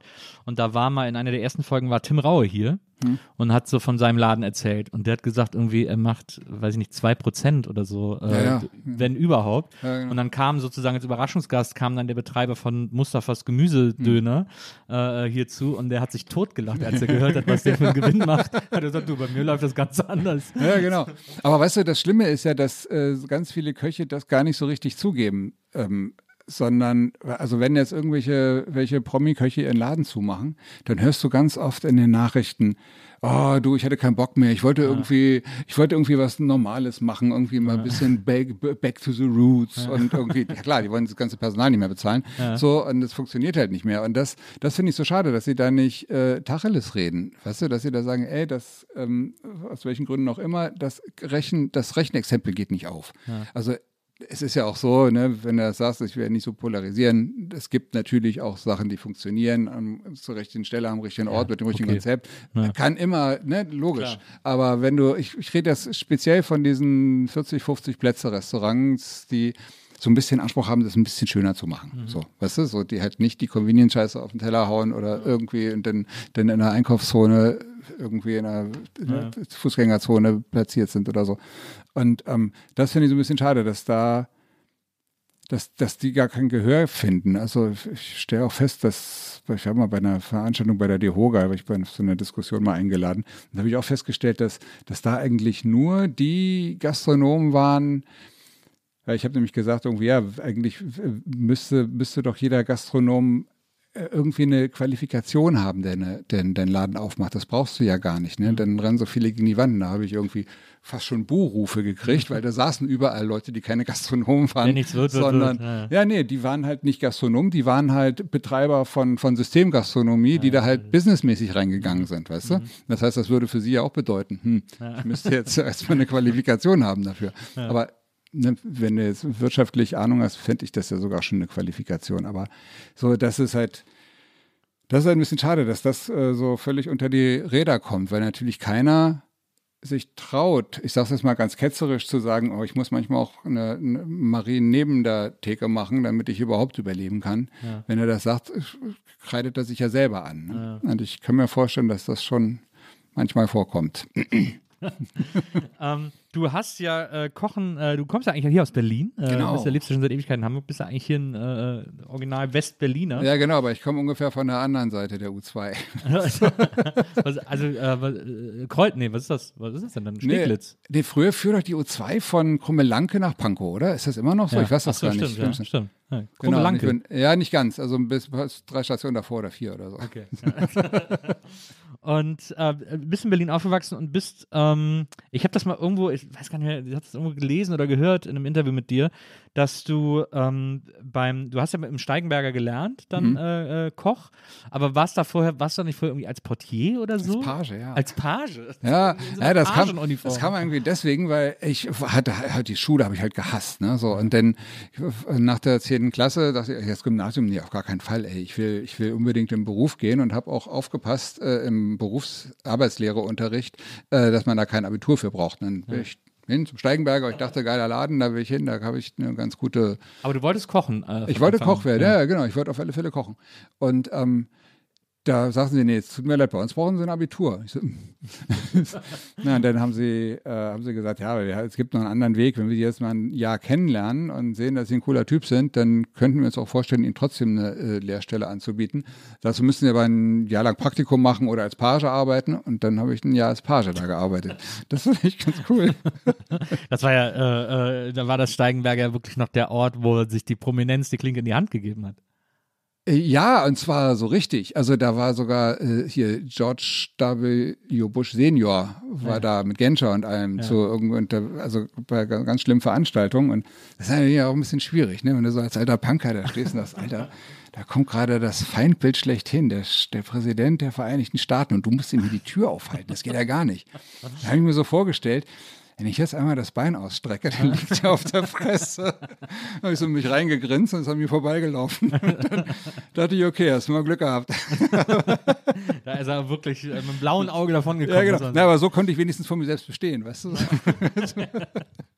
Man redet sich ja gerne alles schön. Und aber, aber so ein Jahr Page, das ist ja auch äh, ist wahrscheinlich auch langweilig irgendwann, oder? Das ist nicht so ein öder das war Job. gar nicht langweilig. Ja, du standst da schon eine Weile rum, aber irgendwie waren das ganz lustige Kollegen. Und wir haben dann, und ich habe da ein Schweinegeld verdient derzeit. Ja. Ne? So echt, da gab es echt Knatter irgendwie durch Trinkgelder. Ne? Ah, ja. Und ähm, wir waren ja auch so arrogant, dass wir 50 Pfennigstücke immer wieder vor die, vor die Zimmertür gelegt haben.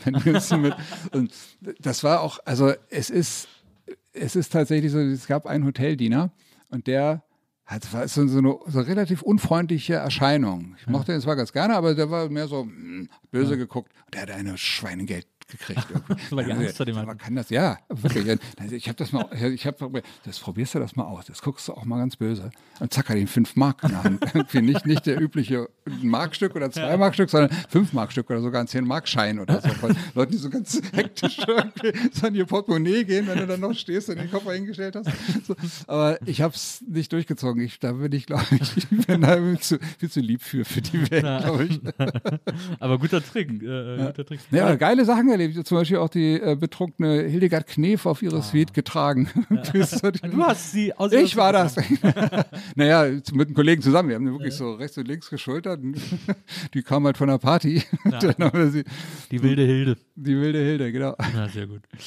Ähm, aber das kenne ich auch, dieses, das hat mein Vater mir erzählt. Der hat mal, als er jung war, hat er in Köln in einem der wichtigsten Restaurants damals äh, gekellnert. Okay. Äh, im, äh, Wo? äh, Im Messeturm. Das war damals die Top-Adresse in Köln.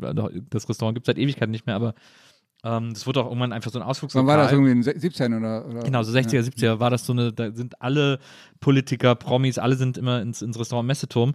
Und da hatte er mal so einen da, äh, der hatte eine Frau dabei und die haben dann so richtig einen auf dicke Hose, er hat so richtig einen auf dicke Hose gemacht, weil er für ihr so angeben wollte, Mäuschen, du kannst alles essen, was du willst und so, ne? Such dir aus, was, egal und so. Äh, und Champagner und war auch so richtig unangenehm. Und dann, ähm, dann war irgendwann fertig und ist er mit der Frau abgezogen, hat gezahlt und dann hat er so das Trinkgeld auf den Tisch gelegt und gesagt, alles klar, Dankeschön, tschüss. Und es war fast aus dem Lokal draußen und dann sieht mein Vater, weil der den gerade bedient hat, dass der irgendwie 50 Pfennig Trinkgeld da gelassen hat, aber bei einer Rechnung von 300 Mark oder so, also eine Riesenrechnung für damals. Und hat mein Vater ihm durchs ganze Lokal die 50 Pfennig hinterhergeworfen. Ja, du hast doch vergessen. Und hat ihm dann noch sein, sein knausiges Trinkgeld an den Kopf geworfen. Also, äh, das kann ich sehr gut verstehen. Ähm, Na, irgendwo müsste das Geld ja herhaben, ne? Ja, absolut. Na, absolut, das stimmt. Aber äh, sag mal, dann, dann äh, hast du da ein Jahr Page gemacht und dann endlich warst du, bist du quasi am Ziel endlich. Durf, durfte ich meine, genau, dann am ersten Tag habe ich mich direkt in die Nesseln gesetzt, weil ich, es, es hieß, es ist Berufsschule und dann in der Berufsschule ist aber gar keine Berufsschule, die ist immer donnerstags und nicht dienstags. Und dann, ja, prima, bin ich nach Hause gegangen.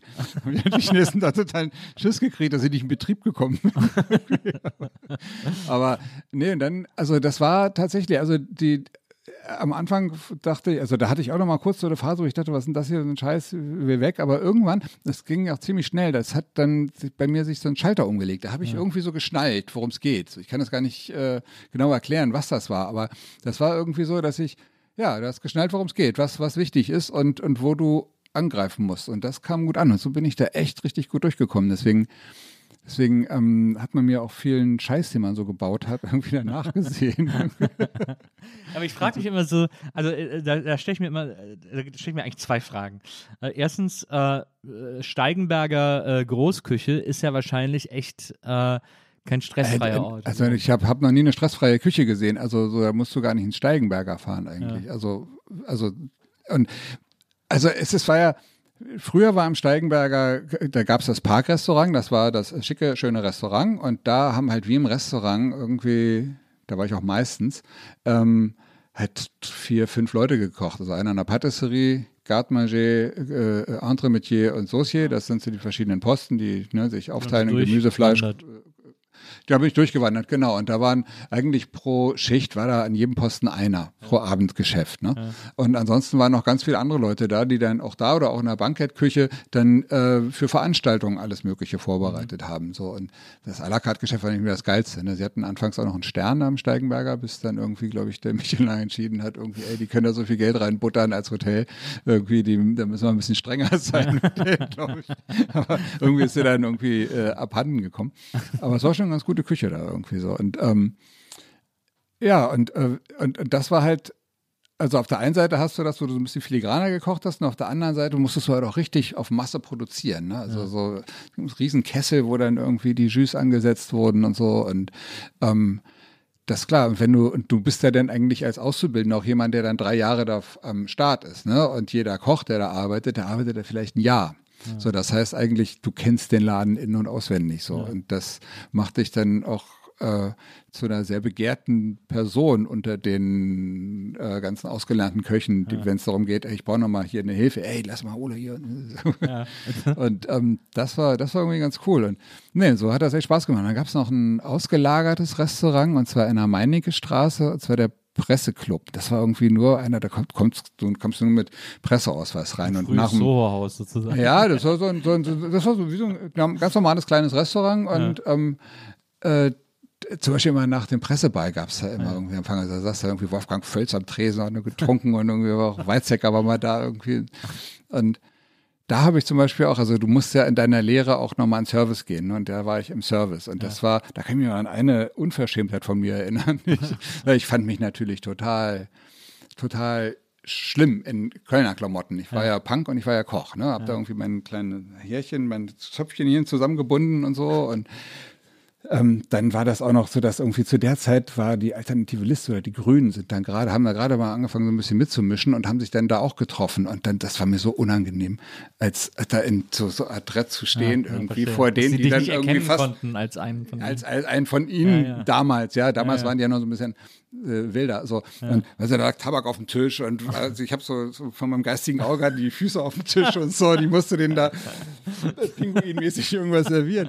Aber dann eine andere Sache war dann, da bin ich irgendwie, dann habe ich irgendjemanden äh, äh, in der Lounge irgendwas was serviert und die saßen da alle mit ihren Beinen und da sagte die eine, ach, ich nehme die Beine weg, sonst kriegen sie ihr Probleme. Sag ich, ich kriege ja keine Probleme. Wenn jemand Probleme hat, dann sie. So, ich habe das hingegeben. Wollte ich gar nicht. Ich wollte gar nicht so böse sein, aber dann haben sie so verschämt gekichert. Aber es war nichts passiert. Also das, äh, man, man kommt mit Dreistigkeit schon weit.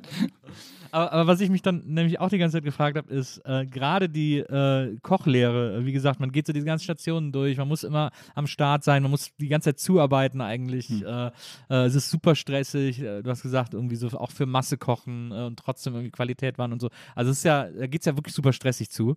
Ähm, und das ist ja eigentlich eine extrem autoritäre Ausbildung, die man. Das hat eine Hierarchie, ja. Na, ist das als Punk, war das nicht eigentlich der absolute Albtraum? Ich glaube, ich glaube, dass deswegen hatte ich am Anfang auch so ein bisschen so Kappe auf, bis ich dann, ne, ich sagte ja, dass ich irgendwo so, hat sich ja. so einen Schalter umgelegt und irgendwie war das dann auch der Moment, wo ich, äh, also das, das, das, gab auch echt gute Kollegen da, weißt du, die es auch drauf hatten, dir das cool beizubringen, mit denen du auch abends gut saufen konntest und so. Also das war jetzt nicht wie beim Bund oder so, ne, dass du irgendwie Stiefel lecken musst oder so. Also solche Betriebe gab es bestimmt auch, aber das war da schon ganz okay. So von daher konnte man sich damit arrangieren. Und in dem Moment, in dem ich dann noch diesen Stand hatte, irgendwie da sehr beliebt zu sein, ähm, fiel mir das auch gar nicht auf, dass ich da, dass das eine Hierarchie ist. So, dann hat halt jeder schon seinen Job gehabt. Das ist ja, das ist ja im Prinzip auch das, die Teamarbeit, das war irgendwie bewusst. So, dass eine Teamarbeit ist ja immer dann eine Teamarbeit, wenn jeder was macht und man zusammen nachher ein Endergebnis hat. So. Und ja. das heißt, ohne, wenn da einer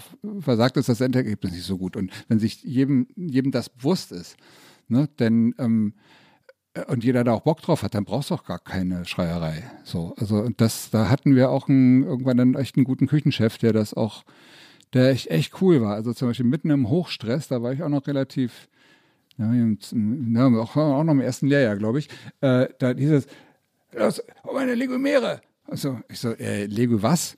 Und äh, also der Koch, der vorher am, am Stress war, der war, war, fast am Ausrasten, wollte mich äh, fast vierteilen, weil ich das nicht wusste. Und dann kam der Küchenchef, dann Arm um mich gelegt und gesagt, pass auf, Legumere. Französisch, Legüm, Gemüse, das sind solche äh, äh, Silberschälchen ähm, mit einem Deckelchen, die sind da vorne in dem Schrank ganz unten rechts. Ja. Dann sage ich, alles klar. ja, dann habe ich die geholt und dann, dann, war die Sache klar. Also das, solche Leute gab es auch. Das waren nicht alles nur Pfannenwerfer. Ja. So einen hatten wir auch. Aber den habe ich immer unter den Tisch gekocht. Der hat unten in der, ja, in der, in der Berliner Stube, hat der, hey, was mir jetzt alles einfällt, wo du mir so fragst, wie lange ich mir drüber nachgedacht habe. Immer raus damit. Ja, das war so ein, so, so ein großer, so ein großer Bär ja. und der hat halt, wenn der, wenn der im Stress war, dann hat er halt die heißen Pfannen in die Spüle gepfeffert irgendwie, die flogen einmal durch den Raum und ähm, mit dem bin ich deswegen gut klargekommen, weil ich ja irgendwie so ganz schnell auf Draht war. So, ich habe halt irgendwie den, den Entremetier gemacht, ey, den Soße hier und ich war halt immer schneller als er, obwohl ich ja. ein bisschen mehr zu tun hatte. Und da konnte er dann mir gegenüber nicht so richtig mit seinen platten Sprüchen kommen. das war irgendwie ganz geil. Aber das, ist, wie gesagt, du hast ja selber auch ein Restaurant gehabt äh, und beim äh, und beim äh, bei, bei der Roten Gourmet Fraktion ähm, habt ihr auch ein größeres Team, äh, mit dem ihr kocht. Ähm, du scheinst ja jetzt auch nicht so ein Typ zu sein, der dann so jähzornig irgendwie durch die Küche schreit und sagt irgendwie, äh, sieh zu. Nee, glaube so. ich, äh, glaube ich nicht. Also ich glaube, dass ich ganz besonders früher, das ist halt schon, also weißt du, so Gastronomie ist ja schon hart stressig, wie du es gesagt hast. Aber ja. auf Tour ist es halt so, dass, dass dieser ganze Stress viel, noch viel länger ist. Das heißt, du musst da zusätzlich noch die Küche aufbauen und abbauen mhm. und jede Mahlzeit, also das ist ja, sind ja noch ganz, ganz viele andere Sachen. Und ganz früher irgendwie, ey, da haben wir, echt durchgeackert und war noch personell viel weniger besetzt. Also mittlerweile hat man sich da schon etabliert und kann so, ne, ich weiß, mit wie vielen Leuten ich arbeiten äh, kann äh, oder arbeiten muss bei wie vielen Leuten. Und damals, und da war das dann oft schon so, dass man dann auch, weißt du, wenn du kaum schläfst und dann morgens irgendwie schon wieder, irgendwie der hat dir nicht verpeilt hat, die einfach, ihr muss nicht viel machen, da sollt ihr die verschissenen Geschirrhandtücher, die bitte einmal vorgewaschen sind, bringen, weil sonst nehmen die das nicht auf, sonst können die Mädels das nicht abtrocknen. Und wir brauchen aber trockene Sachen. Wir können die nicht nass ins Case tun vom Day Off, weißt du? Wenn ja. du dich über solche Sachen aufregen musst, und da habe ich mich früher darüber aufgeregt, irgendwann habe ich dann auch mehr gesagt, nee, ich möchte mich da auch gar nicht mehr über Handtücher aufregen. so, und das, irgendwie hat das aber auch also ich glaube, diese Phase hat auch ganz viele Veranstalter dazu gebracht, dass sie, oh, RGF kommt, brauchst du die Handtücher am Start. Hast du ja also quasi die Leute erzogen. Äh, ja, vermutlich, weiß ich nicht, aber das denke ich halt manchmal. Nein, aber ähm, so von daher glaube ich, bin ich, weil ich weiß ja auch, was ich will und ich habe ja auch so meinen Anspruch und war bestimmt, da müsstest du eigentlich mal die Leute, die Köche fragen, mit denen ich gearbeitet habe irgendwie. Ja. Aber glaube, im Großen und Ganzen, ganz besonders jetzt, wo ich auch so ein bisschen älter und ein bisschen gediegener bin und nicht mehr selber so viel am Head stehe, ähm, glaube ich, glaube ich, äh, habe ich den Bogen ganz gut raus, wie ich ähm, auf eine coole Art vermittel das, äh, was ich will. So. Ja. Wie ist denn die Logistik von so einer, äh, wenn man so ein Catering gerade bei so bei so großen Produktionen macht?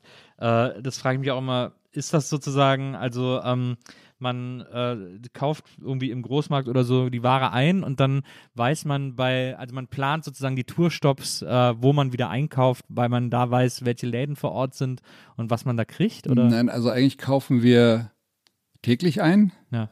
Ähm, klar hast du mal einen Sonntag oder einen Feiertag, äh, wo das nicht geht, oder bist auch mal irgendwo am Arsch der Heide, wo du wirklich nur einen kleinen Supermarkt hast oder so, da musst du halt auch ein bisschen vorlegen. Ähm, aber äh, es ist schon so, dass wir, dass wir schon immer frisch einkaufen. Wir haben einen Runner vor Ort, der, der das für uns erledigt. Der mhm. kriegt dann die Metrokarte oder man fährt mit ihm selber los und kauft ein.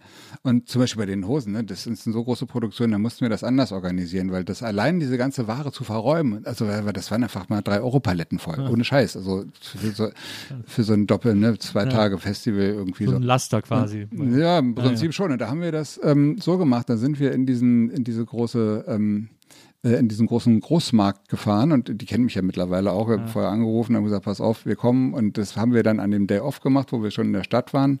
Denn nachmittags äh, dahin, haben alles eingekauft, haben alles an der Kasse in diese roten Fleischkisten gepackt, ausgepackt, also richtig aus dem Zellophan raus ja. und alles, also komplett ausgepackt, die ganzen Sweets gemischt schon irgendwie, ja. so dass wir, dass wir wirklich alles so hatten, wie wir es nachher in den Kisten uns einfach hinstellen können auf unsere aus Biertischen gebauten Regale. Ne? Ja.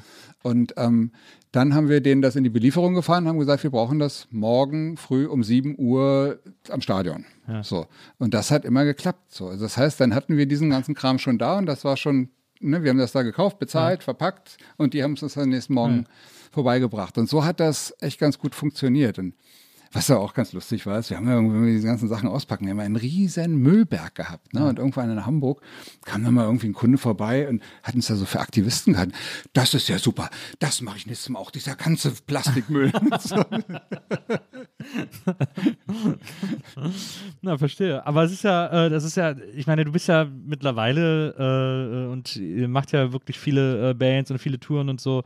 Ähm, in all den Dingen, die du machst, also auch äh, in deiner äh, aktivistischen Arbeit, aber eben auch in der, in der Kocharbeit bei der, bei der RGF und so weiter, den geringsten Anteil dessen, was du machst, macht ja mittlerweile eigentlich Kochen selber aus. Ja, oder? ja. Also bei mir ist es jetzt mittlerweile tatsächlich schon gar nicht mehr. Also wir haben zwei Produktionen, die ich dann begleite und die, äh, ne, da reise ich mal vom die wollen den Chef noch dabei haben sozusagen. Naja, ich komme dann halt manchmal vorbei, aber dann habe ich auch Zeit. Das ist ganz schön. Nein, das ist jetzt wirklich Organisationsarbeit. Aber ja. äh, Klar, also du hast dann die Köche, die wirklich die ganze Zeit nur kochen, hast du die Leute an der Front, die das Buffet aufbauen, die die Garderoben einrichten und so weiter. Ne?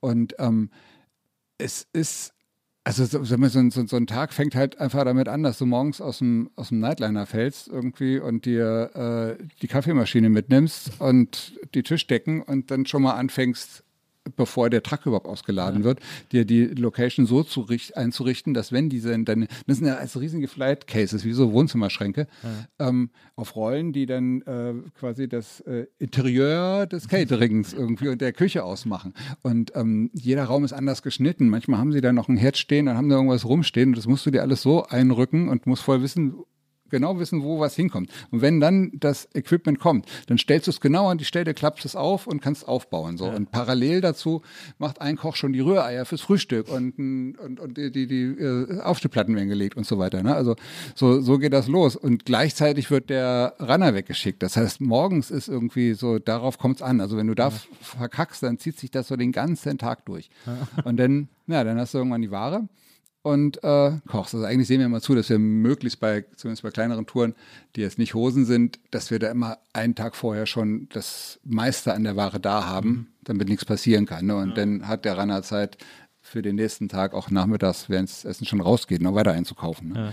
Und ähm, ja, dann, dann nimmt der Wahnsinn seinen Lauf. Irgendwie so das Lunch haben wir, haben wir dann vom, vom Buffet und abends machen wir dann so richtig so schöne Tellerchen wie im Restaurant mit einer frittierten Garnitur oder was auch ja. immer. Und ähm, haben immer so einen, jeweils einen Showteller, den wir uns auf so ein Display stellen. Da steht ja. noch ein schöner Totenkopf und noch eine Lampe und noch irgendwas anderes Lustiges oder auch nicht Lustiges. Und äh, zwei Kacheln und da steht dann drauf, was das ist. Ja. Immer ein, ein Gericht mit Fleisch, eins ohne oder manchmal sind es drei Gerichte. Und ähm, ja, und dann kommen die Leute abends an und das ist dann für die halt auch, weißt du, das ist dann so für die auch so der Moment, wo sie einfach mal eine halbe Stunde lang sich hinsetzen können, dann kriegen sie das Essen, was sie sich aussuchen, gebracht, was schon mal schön aussieht. Ja. Und dann sitzen sie da und können, können, können das einfach genießen, weißt du, und ja. können einfach mal einmal runterkommen, weil die arbeiten ja auch den ganzen Tag. So. Ja. Die, ne, denn ähm, das macht echt total viel aus. Also das hebt die Stimmung ungemein, so, wenn, wenn sie sich da auch dadurch ja auch wertgeschätzt fühlt. Ne? Also ne, wenn, wenn ein Veranstalter ein gutes Catering kauft, dann ist das am Ende des Tages in erster Linie eine, eine Wertschätzung für die Crew. Ja. So, ist mir nicht egal. Ich gebe auch zwei Mark mehr aus irgendwie, dafür geht es euch aber vernünftig. So. Ja. Dann hoffen wir mal, dass die, äh, dass das ganze Live, äh, dass die ganze Live-Geschichte bald mal wieder losgeht. Und, Schön. Ne? Äh, und ihr mal wieder. Was meinst ähm, du? Was glaubst du? Was ist deine Prognose? Keine Ahnung. Ich weiß, ich, ich habe ja äh, mit einem anderen Podcast, wir treten ja auch live auf. Ähm, wir haben jetzt gerade, glaube ich, zum vierten Mal die Termine verschoben, zum dritten oder zum vierten Mal. Ähm, also der Veranstalter, hat, der Veranstalter hat die das vierte Mal verschoben, ähm, weil die immer, die haben quasi, werden quasi immer auf den nächst denkbaren hm. Zeitpunkt äh, gebucht und dann ändert sich wieder alles und denken wir, okay, es haut eh nicht hin, dann wird es wieder um drei das Monate Das hat ja auch was Rechtliches, ne? Du kannst ja, ja, nicht absagen, bevor du nicht die behördliche Ansage hast, dass da nichts stattfinden darf, ja. weil dann bist du ja deinen Zulieferern gegenüber regresspflichtig, ja. die du vielleicht schon hast oder ne? also aber es ist, es ist ein, es ist ein Albtraum. Also ich hoffe, dass jetzt, jetzt, man sieht ja quasi aus der Welt der Geimpften, sieht man jetzt immer wieder News, dass da wieder Konzerte stattfinden. Und so jetzt, gestern habe ich äh, ein Foto gesehen aus Neuseeland, wo so ein 50.000 Leute Festival stattgefunden hat, mit einer riesen Bühne und alle hey, und standen alle eng zusammen. Also es wird wiederkommen. Ja, es wird auch sicher. kommen. Ich, oh, ja. ich denke mal, nächstes Jahr sind wir irgendwie so weit, äh, spätestens. Ich glaube, auch dieses Jahr wird es nicht, aber ja, so Mitte nächsten Jahres ist so meine, mein, mein Tipp. Übrigens, vielen, vielen Dank. Du hast mich ja gefragt, was ich gerne hätte und da habe ich schon irgendwas auf Kiba. nee, ich habe ja gesagt, irgendwie, wenn ich abends komme, Whisky, wenn ich, wenn ich Tasse bekomme, Kiba. Wir haben auch, äh, wir versuchen immer ein, äh, ein, ein Vorbild oder ein Idol äh, unserer Gäste rauszufinden äh, und es ihnen hinzustellen, damit sie es so gemütlich wie möglich haben. Bei dir war das wahnsinnig schwer. Du hast aber mal in einem Interview gesagt, äh, als gefragt wurdest, ob du irgendwelche Vorbilder hast, hast du gesagt, ja, eigentlich jeder Koch. Und dann habe ich überlegt, was ist der Most Punk-Koch, der mir einfällt. Und dann war ich erst ganz lange bei Gordon Ramsay. Ähm, dann habe ich gedacht, aber der ist nicht so richtig Punk, der ist zwar lustig, aber Punk, eigentlich ist der ganz schön spießig, wenn man eigentlich so ist er auch ganz schön unverschämt. Naja, eigentlich ist er ganz schön unverschämt. Und das fand ich ja nicht so passend. Und dann habe ich mich für den äh, Koch aus der Muppet Show für dich entschieden, weil das ah, so der größte ja. Punk an Koch ist. Und, aber kennst du die Geschichte? Den gab es ja wirklich, den schwedischen Koch, ne? Und der sollte äh, irgendwie eine Fernsehshow machen und der war so, so, so nervös, dass er genau wieder alles irgendwie hingeschmissen hat. Und daraufhin, das hat wohl irgendeiner von der Muppet Show gesehen, ich weiß nicht genau, wie die Story jetzt chronologisch war, aber irgendwie seitdem gibt es diese Figur. Total geil. Ähm, ich habe natürlich noch eine wahnsinnig wichtige Frage. Wir haben jetzt auch schon über, äh, wir haben jetzt viel auch über Punk und Punkrock und Kochen und so gesprochen. Ähm, und ich habe mich gefragt, was sind die besten Punk-Songs übers Essen? Übers Essen? Ja. Mir sind nicht viele eingefallen. Es gibt aber, äh, aber mir ist eingefallen, äh, dieser super kurze I Like Food von den Descendants. Okay. Das ist ja so ein 16-Sekunden-Song oder irgendwie sowas. Eat the Rich finde ich auch ganz gut, Stimmt, aber das ist, das, ist ja, das ist ja nicht ganz Punk. Ja, ne? das ist ja Motorhead, Motorhead gut, das geht, geht in die Richtung. Auch, ja. ja. geht schon da irgendwie auch. Äh, dann ist mir natürlich noch Ich esse Blumen von den Ärzten eingefallen. Hm? Wobei es nicht ihre punkigste Phase war. Nee. Aber sowieso, ich habe sowieso heute überlegt, dass man, früher hat man Sachen als Punk wahrgenommen, wo man heute sagen würde, hä? Aber Das kennst du nicht Pop. die, die, die, die Mimis-Version, die elf, äh, äh, elf Mimis und, und Slime sind ja, fast die gleichen ähm, Protagonisten sozusagen. Ich dachte immer Emils und Slime. Nee, also Mimis. Also Nein. das Fapsi ist äh, quasi nicht bei Slime dabei und jetzt ändert sich auch was am Schlagzeug, aber ansonsten war so die Grundband, außer Christian, der noch bei Slime dazu kam und, und Dicken halt irgendwie, die waren dann halt Slime. Und haben ja den, den SAB-Song kennt man ja, ne? All Cops are Bastards. Und äh, den Song hat irgendwann elfmal umgeschrieben in All Cooks are Bastards, weil das nämlich unser, unser Rückenlogo ist auf unserem T-Shirt. und ähm, das ist halt, das ist eigentlich für mich der Essens-Punk-Song. So, und äh, den äh, haben sie nämlich auch, äh, da durfte ich auch mitsingen. Und äh, Dicken als Gastsänger auch auf der letzten Mimis-Platte drauf. auf der Fun Punk's Not Dead. Ja. Also das ist eigentlich so, das muss man natürlich sagen, das ist ja der klassische Food-Punk-Song für mich zumindest. Willst du auch noch irgendwann eine Punkplatte machen? Ich weiß nicht, ob ich das kann. Also ich fände es ja total klasse. Aber, Aber, ich meine gerade Punk. Wir- ja, aber also ich, ich, schick fände ich schon, aber ähm, da müsste mich jemand ans Händchen nehmen und das mit mir zusammen machen. So, das ist das. Aber was wir haben, was das leider jetzt auch pandemiemäßig nicht geht, weil den gibt es noch gar nicht so lange. Wir haben nämlich einen, einen Arbeiterliederchor gegründet. Ein Arbeiterliederchor. Und Der heißt äh, Internationales Radioballett Altona. und das ist total klasse. Da singen wir zum Beispiel auch, äh, also sowohl Punk als auch ähm, äh, äh, klassische Arbeiterlieder, aber auch mehrstimmig und so. Die also, internationale. So, genau, und, ja. so, äh, genau. Oder Ciao, Bella, auf, ciao. Auf, auf, auf, auf zum Kampf und so. so Hannes Wader und so. Genau, ja, sowas. Und das macht total Spaß. Und vor allem habe ich jetzt voll Bock, das würde auch total reinpassen, ähm, alles von der Kunstfreiheit gedeckt im Chor zu singen. Das stelle ich mir total gut vor, im- als Chorsong. So. Ja, das stimmt. Und auch ein grandioser Danger Text. Dan. Ja, genau. Stimmt, gute Idee. Na, ich, dann äh, wünsche ich dir auf jeden Fall äh, viel Erfolg damit. Äh, hoffe, dass es da bald äh, eine Punkplatte auch von dir geben wird. Danke, ja, vielleicht. Ja, auf alle Fälle gibt es ja, also, eine, ja, neulich haben wir auch einen Song gehabt, irgendwie, den wir zusammen gesungen haben, und zwar für die Butterfahrt, ne? Die ist jetzt am 1. Mai, die Butterfahrt, und zwar aus dem Knust. Und ähm, ich habe an meinem kleinen lustigen kulinarisch-solidarisch äh, ähm, haben wir dann nämlich auch für die Butterfahrt ein, mit Fabsi zusammen ein, ein Gericht gemacht und äh, da gibt es irgendwie den Spruch, äh, wichtig ist am Strand, was mal ein mittlerweile verstorbener Butterfahrer geprägt hat. Da gibt es T-Shirts, die Mimis haben einen Song dazu gemacht, wichtig ist am Strand von Helgoland und ähm, ich habe dann mich ums Essen gekümmert und hab dann, haben dann daraus gemacht, wichtig ist mit Schmand am Tellerrand.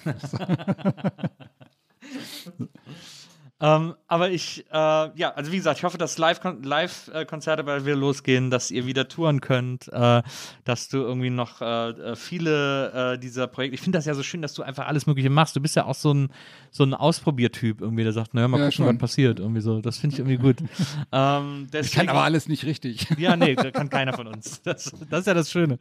Ähm, deswegen ganz, ganz viel Erfolg äh, bei deinen ganzen äh, Projekten, die da alle irgendwie noch äh, anstehen. Danke. Ähm, und komm äh, unbedingt irgendwann mal wieder. Dann können wir auch mal kochen hier. Wir können, also ich meine, Ja, das, das ist natürlich immer ein bisschen doof, wenn man Koch sagt, ja, komm, komm mal zum Kochen vorbei. Wir aber- können es ja auch andersrum machen. Du kannst ja, du kannst ja äh, zum, äh, mal eine kulinarische Solidarisch-Sendung kommen Ja, klar, zum sofort. Kochen. Du, dir fällt bestimmt auch irgendeine geile NGO ein, der wir das widmen können. ja klar, gibt es ja äh, sehr, sehr viele. Also bin ich sofort, bin ich sofort am Start, gerne. Ja, super, dann werden wir das mal festhalten. Das machen Cool. wir. Sehr gut.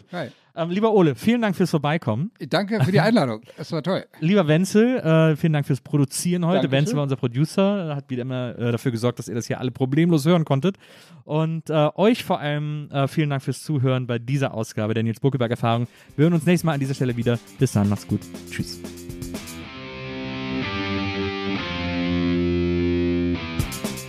Die Nils Bokelberg Erfahrung. Von und mit Nils Bokelberg eine Produktion von Pool Artists. Team: Wenzel Burmeier, Lisa Hertwig, Maria Lorenz Bokeberg, Frieda Morische und natürlich Nils Bokeberg. Die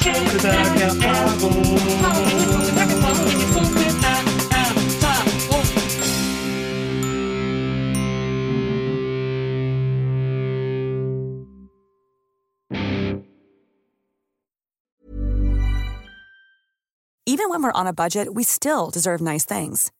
Quince is a place to scoop up stunning high-end goods for 50 to 80% less than similar brands. They have buttery soft cashmere sweaters starting at $50, luxurious Italian leather bags, and so much more. Plus, Quince only works with factories that use safe, ethical, and responsible manufacturing. Get the high-end goods you'll love without the high price tag with Quince. Go to quince.com/style for free shipping and 365-day returns.